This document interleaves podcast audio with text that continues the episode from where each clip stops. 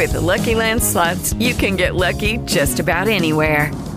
This is your captain speaking. Uh, we've got clear runway and the weather's fine, but we're just going to circle up here a while and uh, get lucky.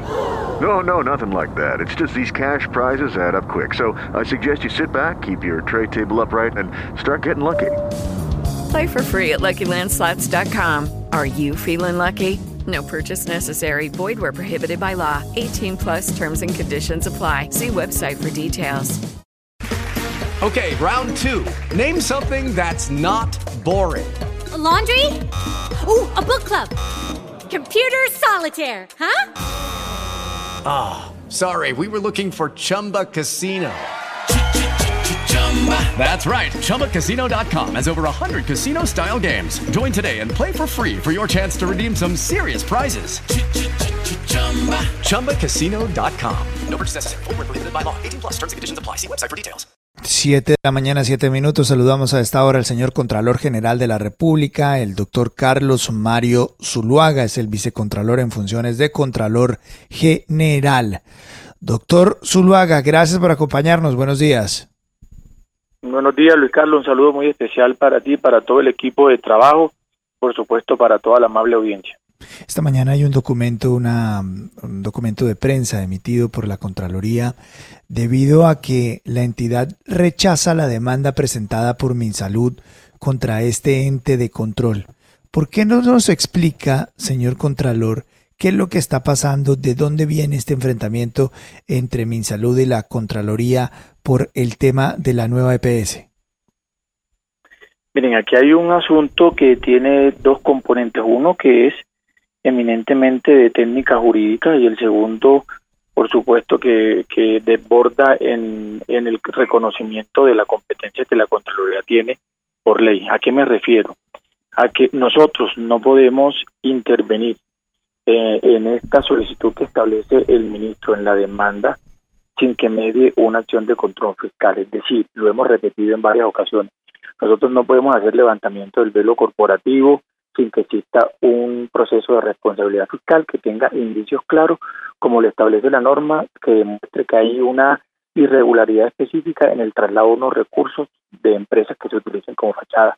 Dos, tampoco nosotros podemos practicar auditoría forense a las EPS eh, sin que exista una una medida como la que he explicado de control fiscal. Entonces, el ministro se equivoca en la forma. Me parece que una, una medida como esta, además, desconoce el papel que ya jugó la Contraloría en el mes de diciembre, cuando convocamos a todas las EPS y luego dimos un pronunciamiento que dejó tranquilidad para todos los colombianos. El único propósito de esa reunión que hicimos nosotros con las entidades del gobierno y las EPS fue que se comprometieran todas en garantizar la no interrupción en la prestación del servicio a la salud de todos los colombianos en virtud de todos los riesgos que podían existir cuando eh, Sanitas y algunas EPS pudieron estar anunciando la interrupción de prestaciones de servicios médicos para pacientes, sobre todo los que están con enfermedades huérfanas o de salud de alto costo. Entonces, no tiene sentido ponerle más, eh, digamos, problemas a una discusión que no debería estar en confrontación en estrados judiciales y tampoco el ministro puede venir a través de una medida como esta, una acción popular, ordenarle a la Contraloría algo que la ley ya le dice de qué manera, cuándo y cómo debe hacerlo. Mucho menos solicitarle que el Contralor tenga que comparecer en, en condición de testigo o, de observador, porque nosotros, si tiene que aparecer un testigo o, o tiene que aparecer un equipo para que participe en el proceso llamado a comparecer en esos estrados judiciales tienen que ser los auditores que han participado en las auditorías y por supuesto entendiendo las medidas que decrete el juez competente que la Contraloría debe entregar. Sí, eh, señor Contralor encargado, pero usted es muy duro en su carta de respuesta al gobierno señalando que esto se parece un poco también a la medida que solicitaron a ustedes hace algunos meses de levantar el velo corporativo de las EPS, que en ningún caso eh, la Contraloría es la llamada a responder en los estrados judiciales. Esto es, usted lo interpreta, una intromisión, una, una, un exceso a la división de poderes por parte del gobierno? Por supuesto, porque el, primero, el ministro, como lo dijimos en esa oportunidad, no le da órdenes a la Contraloría. La Contraloría ha sido lo suficientemente autónomo durante este periodo para demostrar, primero, la independencia que maneja con todos los sujetos vigilados. Segundo, que no tienen ningún tipo de limitaciones para ejercer la vigilancia y el control contra aquellos servidores públicos que han tenido dificultades en el manejo y en la administración de los recursos públicos. Y por supuesto, es lamentable que a de una discusión de la reforma que va a tener ahorita en, el, en la plenaria, perdón, en el Senado de la República, estén atizando una discusión que no necesita llevarse estos estrados cuando acá hay una puerta de diálogo abierta, se han reconocido las grandes dificultades que tienen las EPS, pero también las grandes fortalezas y cómo esas fortalezas en una reforma pudieran convertirse en una oportunidad para que el sistema de salud siga prestando o mejore y se optimice el servicio para todos los colombianos. De manera que creo que hay una salida del ministro que, no es la no es la adecuada, pero esa es la opinión que tenemos de la Contraloría frente a la forma en la que nos vincula, porque además es una confusión. Aquí no sabemos nosotros si nos están vinculando a, a comparecer en los estados judiciales como testigo técnico o como demandados, porque es que además la, la, la acción popular no es clara y solamente también esa confusión que tiene la demanda absolutamente riesgosa. Es que imagínense hoy los sujetos vigilados demandando eh, por hacer lo que nosotros hacemos, que es la auditoría al ente de control. Esta es una situación inédita, inaudita, porque además deja varias confusiones en el texto que presentó el ministro frente a este hecho. El señor Contralor lo saluda William Calderón. ¿Qué interpretación ya de, fondo haría usted sobre estas intenciones del gobierno nacional? ¿Qué es lo que pretende o considera usted que qué busca el gobierno con estas medidas? No, yo no conozco la agenda del gobierno. Lo que estamos aquí claramente es expresando que rechazamos de manera categórica la forma en la que el ministro nos vincula en una acción popular. Nosotros, como Contraloría, el ente de control, no puede ser llamado a comparecer de la manera como, como le está pretendiendo. Nosotros no podemos hacer auditoría forense, es decir, que hay un, marco jurídico, hay hay un orden jurídico que las instituciones debemos respetar. Incluso en la forma en la que se establece las pretensiones en todas estas demandas muestran un poco la manera en la que entendemos interpretamos el equilibrio de poderes y la forma en la que funciona el Estado. Aquí no podemos pretender que de tajo por ejemplo, la Contraloría vaya y haga una auditoría forense a una EPS porque le provoca. Nosotros ni nos vamos a extralimitar en funciones, hemos sido exageradamente cuidadosos, sobre todo en los momentos en los que está el país, de ejercer las funciones de la Contraloría muy apegados a la norma, respetuosos del ordenamiento jurídico y dándole garantías a todos, absolutamente a todos, incluyendo también a todos los miembros del gobierno nacional que administran los recursos públicos. Pero, Contralor, eh, de todas maneras, buenos días, primero que todo. Eh, de todas maneras, los informes en general de la Contraloría, los informes que tienen que ver con la EPS, sobre eh, manejos de los dineros, sobre destinaciones diferentes que se dieron, por ejemplo, durante la pandemia, también esos informes le dan un poco, por decirlo así, como eh, gasolina a las, a las demandas de la y a las críticas que hace el gobierno en general al sistema de las EPS y de por qué es necesario reformar la salud. ¿No lo ve usted así? Claro, es que esto no es una actualidad. A lo que me estoy refiriendo es que la Contraloría no necesita que ninguna autoridad distinta le ordene lo que le corresponde hacer. La Contraloría está haciendo lo que le corresponde independientemente que sus pronunciamientos favorezcan o no a un interés particular del gobierno. Por ejemplo, hemos dicho claramente que las EPS que están hoy bajo la revisión de la Contraloría en la depuración de cuentas, que hicimos un primer pronunciamiento, recuerden ustedes, como lo prometimos la tercera semana del mes de eh, diciembre, y ahorita, en el mes de febrero, vamos a volver a publicar las segundas conclusiones de ese informe, muestran que siguen habiendo irregularidades en algunas EPS. Por ejemplo, no hemos podido tener los soportes contables de algunas EPS de, giros que hicieron durante todo el año 2023 a, a las IPS, sobre todo a IPS que están en su integración vertical, es decir, si hay giros que no están justificados. Y eso la Contraloría no lo dice o lo estructura para favorecer a nadie. Lo dice porque es lo que el país necesita escuchar, la verdad, y los órganos de control, con el respeto, eh, deben hacer a, las, a los ejercicios que cumplen, tienen estas, estas responsabilidades.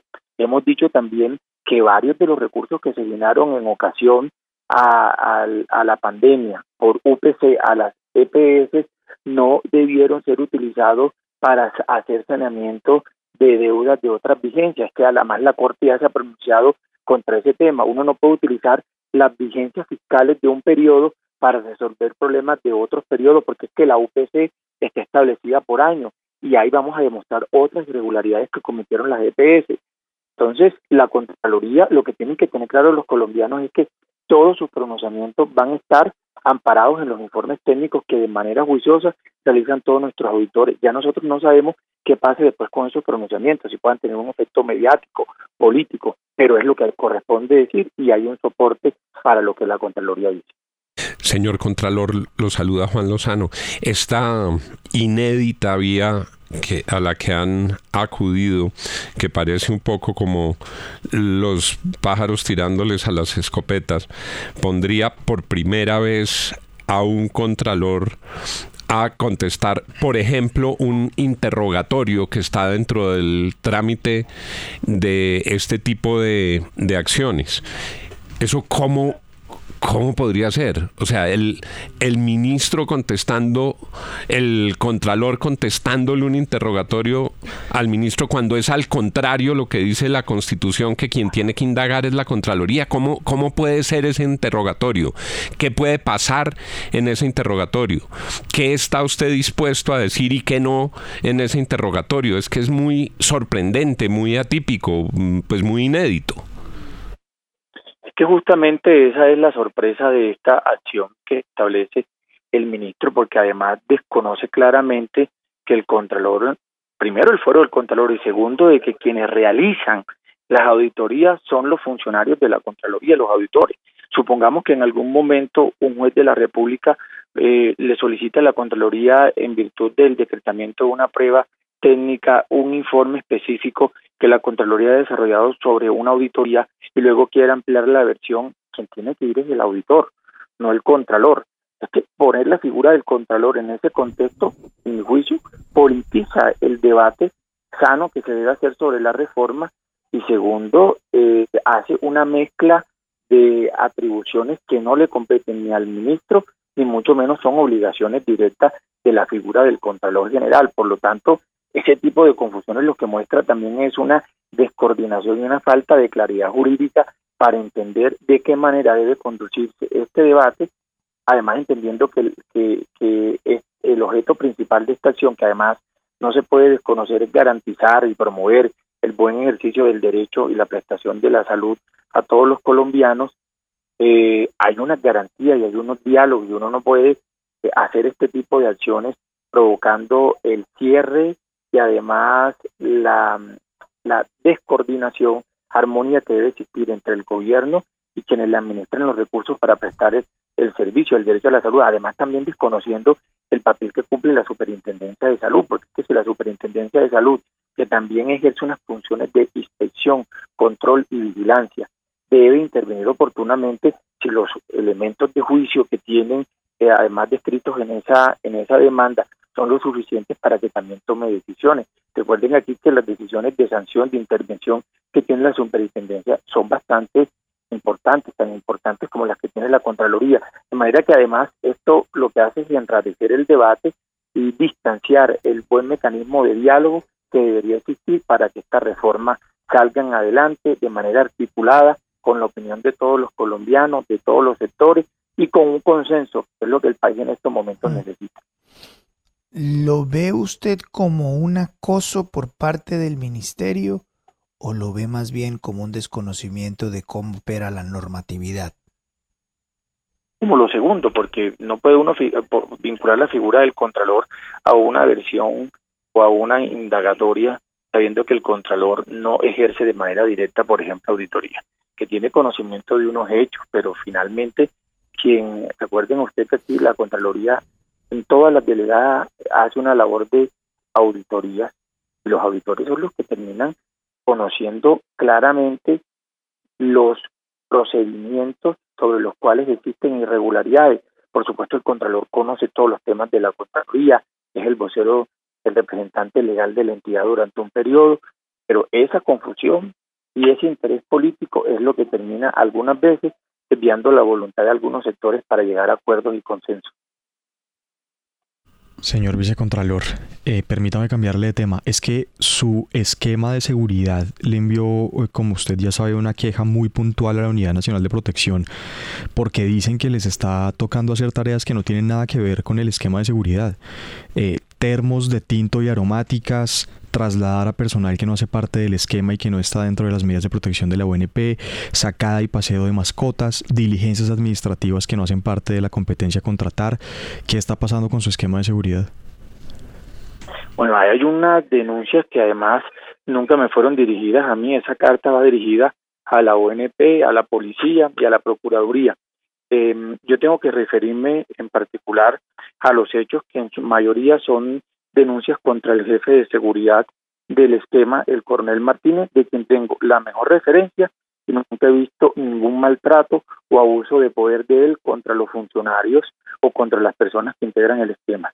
Lo segundo que tengo que decir es que mi mascota Oslo, que además la tengo desde antes de estar en la Contraloría, siempre ha tenido un servicio de paseador que lo recoge a las 7 de la mañana y lo regresa a la casa a la en la tarde, en horas de la tarde. Sí es cierto que en, algunas ocasiones, como en una emergencia médica que tuvo la mascota, lo llevaron a una veterinaria porque yo no estaba en la ciudad. Y sí es cierto que una vez transportaron a un amigo de mi hija, los vehículos de la, del esquema se guardan en la Contraloría y la persona vive eh, cerca del centro comercial Gran Estación, eran tarde en la noche, estaba lloviendo y lo llevaron. Efectivamente, esos hechos aislados eh, no pueden descontextualizar yo he tenido absolutamente cuidado en que siempre el cuidado de mis mascotas esté a cargo de la persona que se contrató para que lo recoja en la mañana y lo vuelva a traer en la tarde a la casa. Son importantes siempre todas estas aclaraciones y sobre todo también la explicación de lo que está pasando entre el Ministerio y la Contraloría. Señor Contralor, gracias por darnos algunos minutos en la FM. Es usted muy amable y muy gentil. Muchas gracias, muy amable. Feliz día para todos. Gracias. Hola, buenos días, mi pana. Buenos días, bienvenido a Sherwin Williams. ¡Ey! ¿Qué onda, compadre? ¿Qué onda? Ya tengo lista la pintura que ordenaste en el ProPlus app. Con más de 6.000 representantes en nuestras tiendas listos para atenderte en tu idioma y beneficios para contratistas que encontrarás en aliadopro.com. En Sherwin Williams somos el aliado del PRO.